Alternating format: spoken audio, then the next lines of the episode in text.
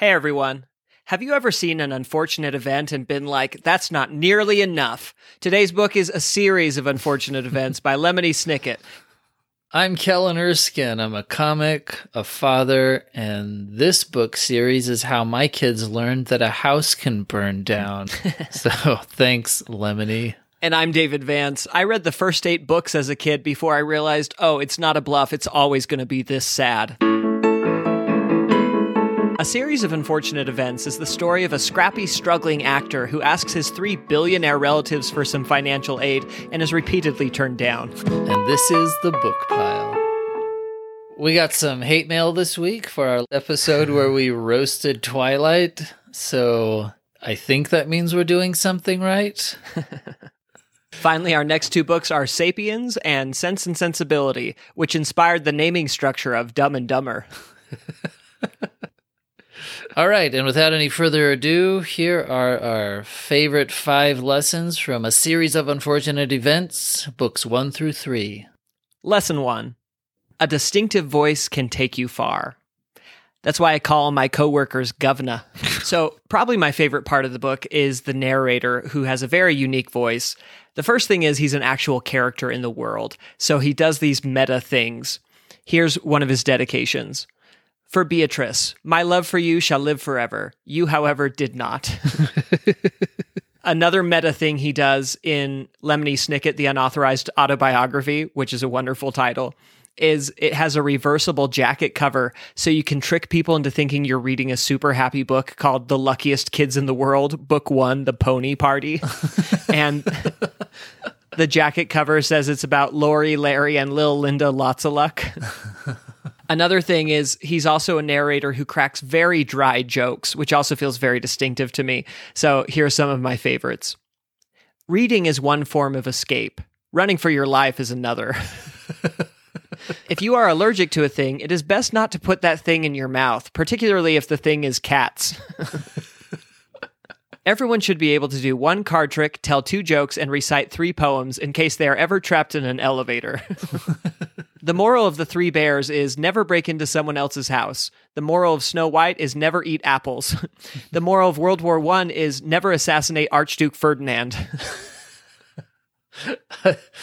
I love that these are in a children's book.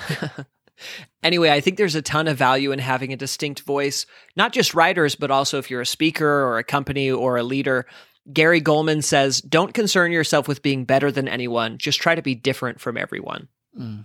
Yeah, I love this too that he's writing a children's book, but he's writing uh, what is funny to him. Mm-hmm. This goes along with the principle that I brought up on our episode on Leonardo da Vinci, which is that you should create something that you like, not just something that you think someone else will like or that a certain yeah. demographic or age group will like. With that sort of mindset, you're not going to throw in an Archduke Ferdinand joke. like right. there's there's no possible way that any of the creators of Paw Patrol are excited about their job. the thing is when you talk to kids like adults, they rise to that. Sure. Like Calvin and Hobbes is full of all sorts of references that you're not going to get as a little kid, but kids still love Calvin and Hobbes. Yeah, I hate that there's a mindset out there on so many of these, especially children's shows, where they're like, well, kids are dumber than adults, so what would they like to see? My favorite line in the first book is in the morning, Klaus is in the kitchen and Count Olaf walks in. And Lemony Snicket writes, quote, Count Olaf had taken out a bottle of wine to pour himself some breakfast. and again, like a child isn't going to, you know, grasp the alcoholic back history that that line uh-huh. is layered with, but he still includes it. I love it. All right, lesson two. For some reason, we find eyes creepy. so I noticed reading this book how often the symbol of an eye tells us someone is evil. So Olaf has the tattoo of an eye on his ankle. Sauron is a giant eyeball, and that's also his symbol everywhere. Big Brother's eyes are all over the country. People don't like it when I stare at them on the bus. anyway, these researchers did a study where they went to a cafeteria and they put up signs that said, please clear your tray. And half the time the signs had pictures of flowers. And half the time they had a photo of a man's creepy eyes staring at you. so the eyeball group cleaned up their trays way more than the other group. And the researchers said, okay, it suggests people are more cooperative when they feel observed. And I'm like, maybe they're more cooperative when they feel creeped out and confused. yeah. To me, that's more about like, what are the repercussions here if the people in charge decided on that sign? Like, what else are they capable of? I want to go to the cafeteria and put up a photo of just a bloody buck knife and see if that gets people to put away trays.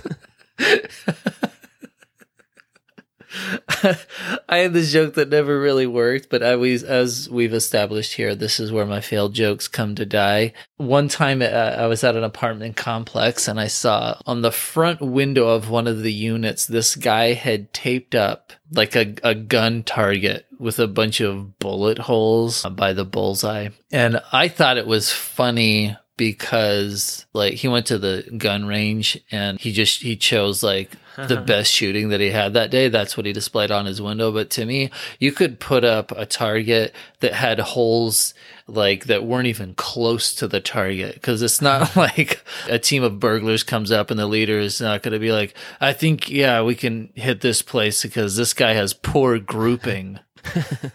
However good you are that target is just saying look legal or not, I have a gun in my house.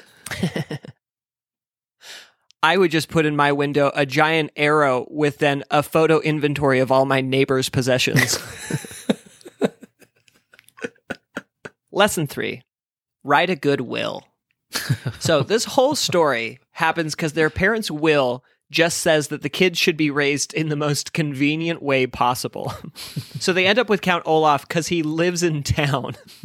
So parents, please write a good will. You can literally go to freewill.com and do it super quick, or at least that's what it looked like to me on Google this morning. Um, my favorite will story. Everyone in my family loves babies. And my sister Jess has a daughter named Ivy, and she was talking to me about worst case scenario. And she said, if anything happens to Mark and me, can you? And I was like, ah! and she said, make sure Cassie gets Ivy. I've been told now by multiple siblings that they wouldn't leave their kids to me in part because they feel like I would be too focused on my work. I'm the oldest. I spent my whole life taking care of an army of kids. I know how to do it. But that does make sense to me because you've told me how you treat all of your siblings. I can't imagine any of them being like, well, if this is how he treats kids, let's tell him that he's too busy. That's why. My babysitting regimen every Friday night was we knew that if the house got clean, we got to watch Cartoon Cartoon Friday. So I was the field general who got it done. Maybe I didn't do all the work myself. Maybe I was a precise and focused delegator. I'll let history judge. My favorite Will story is the first chapter of a John Grisham book called The Testament. okay. John Grisham is great at starting books, and that's it.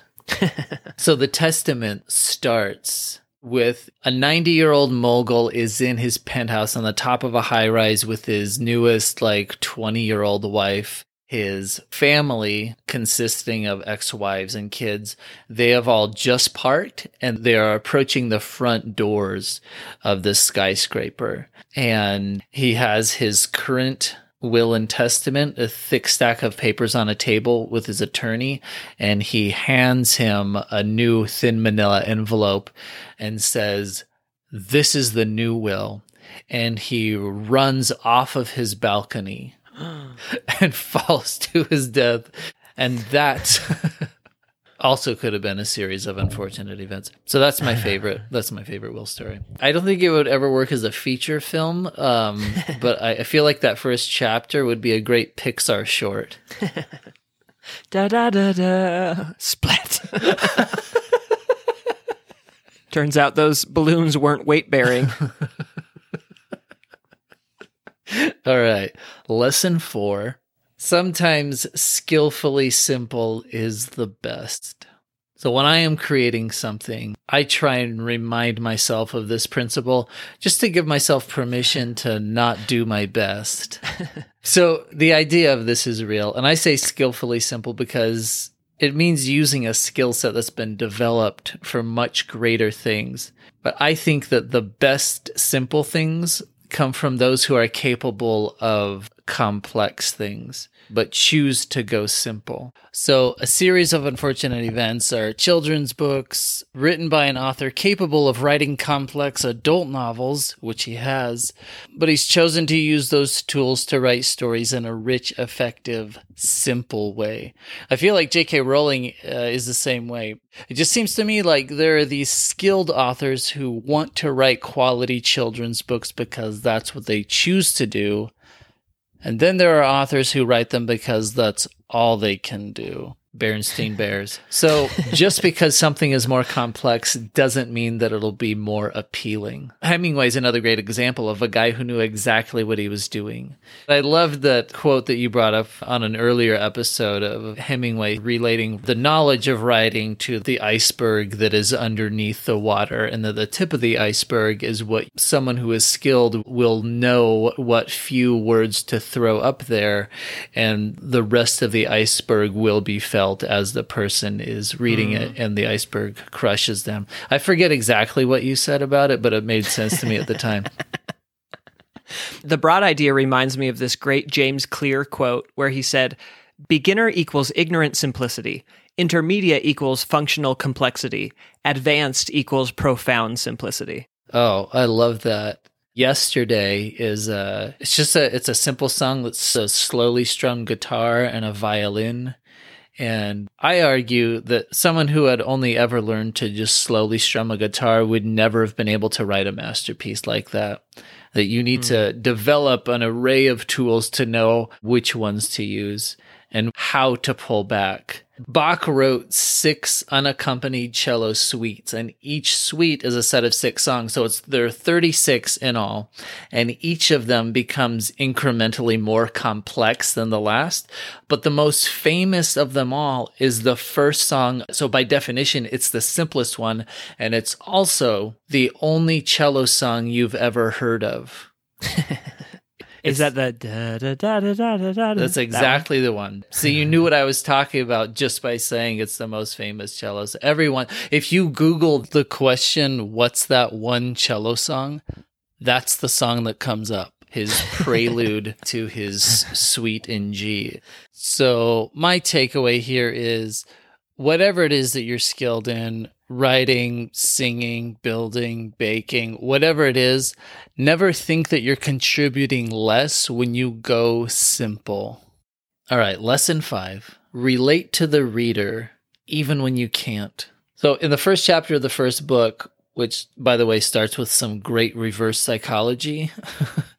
the first line is If you're interested in stories with happy endings, you would be better off reading some other book which is just like a fancier way of saying you'd be better off without me, Bella.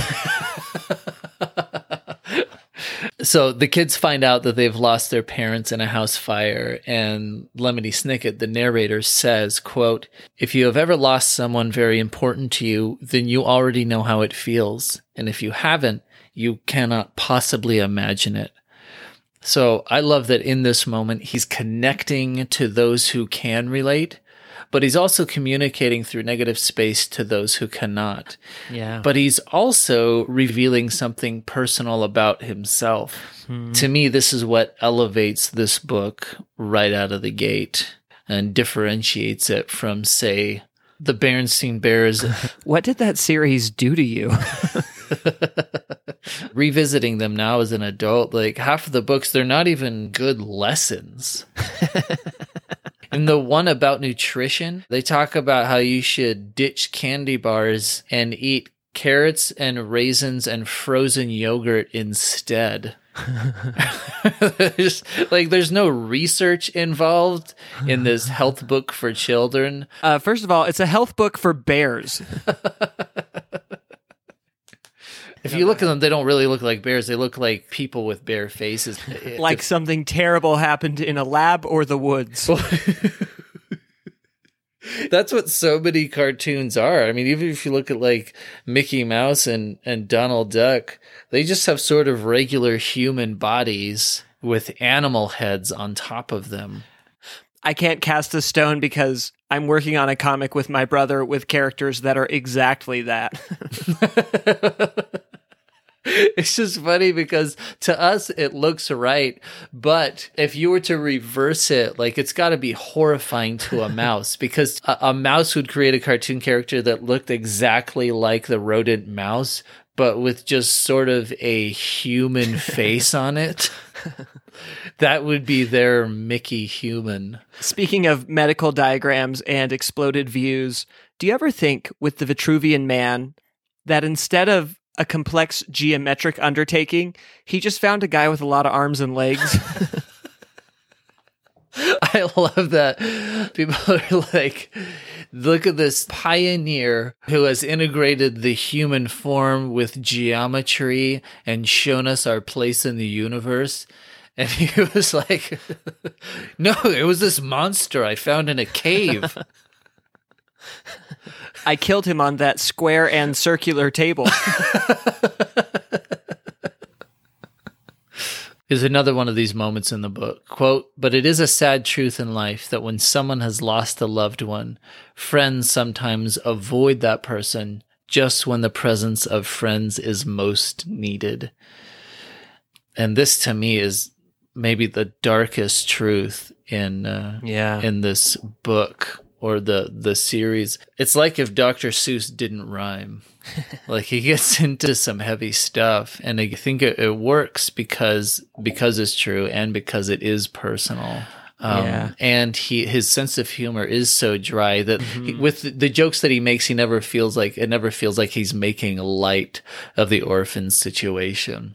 So the takeaway for me is that a good story or message or song can connect you to it if you can relate with it. And I quite literally try to do this with stand up. That's what I do with I I take an observational approach. I like to bring up situations that are relatable to the universal human experience, whether it's buying milk on a slanted shelf or watching baggage handlers throw your luggage as hard as they can, uh, or talking about how Adam Levine is a loser, which is how everyone feels. Every culture. I'm just I'm just asking for more hate mail from that Twilight fan. I do feel like you'll see that with a lot of great writers where yeah, they're speaking personally and truthfully in a way that they hope will connect with people with similar experiences. But they also write in such a way that if you haven't felt that experience, maybe now you can compare it to something else. Elena Ferrante has this line that I love. It's once a character's daughter has gone missing, and it says, what befell her was not the death of a daughter, but her daughter's sudden disappearance. The grief couldn't coagulate around anything. Oof. Most of us have obviously never had a child go missing, but that metaphor helps us to understand a little bit what that might be like. Yeah. Okay, random facts. So, one time Violet burned the toast, and her parents hurried downstairs in a panic, but they saw it was just toast. And I wonder if that's why they didn't hurry quite as much when the house was on fire.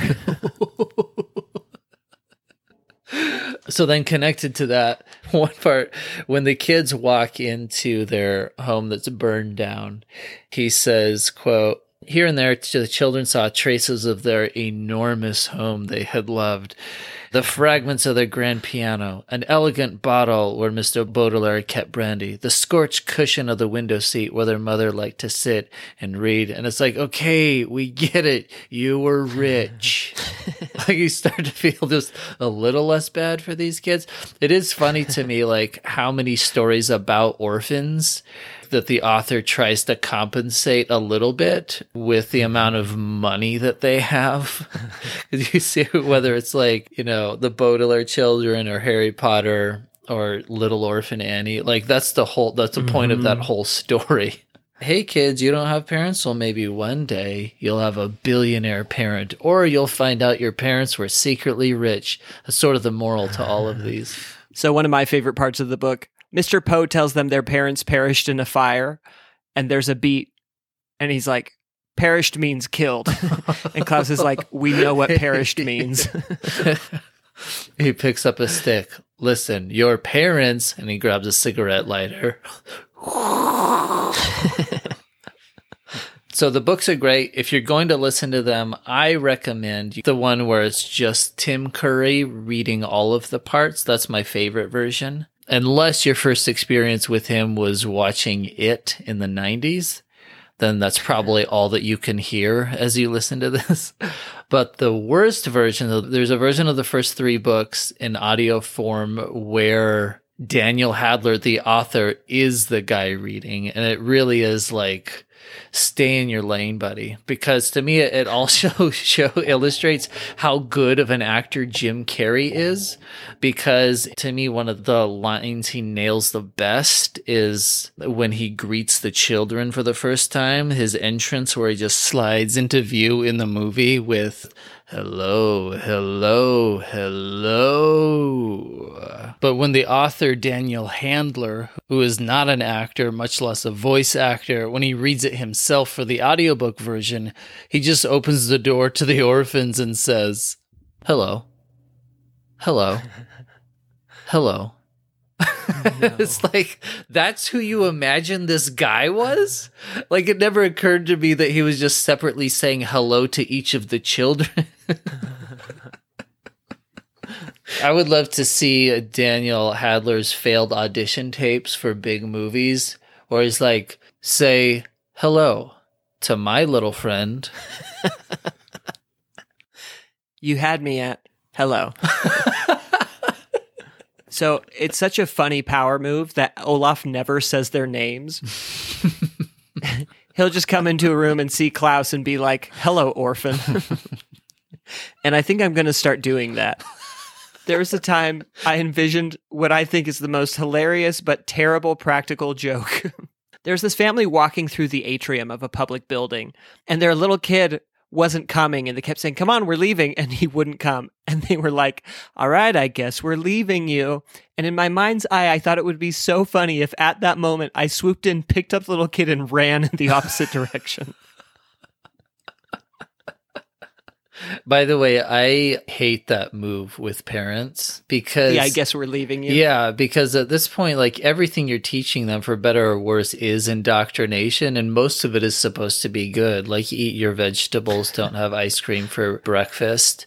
The reason children ask you so many questions is because they think that you have every answer. Like you are Google. They just trust you implicitly. So for you to then turn around and say, Hey, yeah, I know that lizard on the ground is interesting, but if you don't come here right now, we will abandon you forever. like what a crazy, like one to a hundred moment for a kid. Uh huh. So I also found out that Daniel Handler plays the accordion, which just sort of takes all the darkness away from Lemony Snicket. no, I think it's just now a different kind of darkness. Throughout the books, there's just sort of this mystique, of this perpetual mystery shrouding Lemony Snicket that he he hints at with these sort of dark highlights, and but then he won't embellish. It'll just go right back into the story that leaves you wondering. But then I'm just picturing him in his pastime, like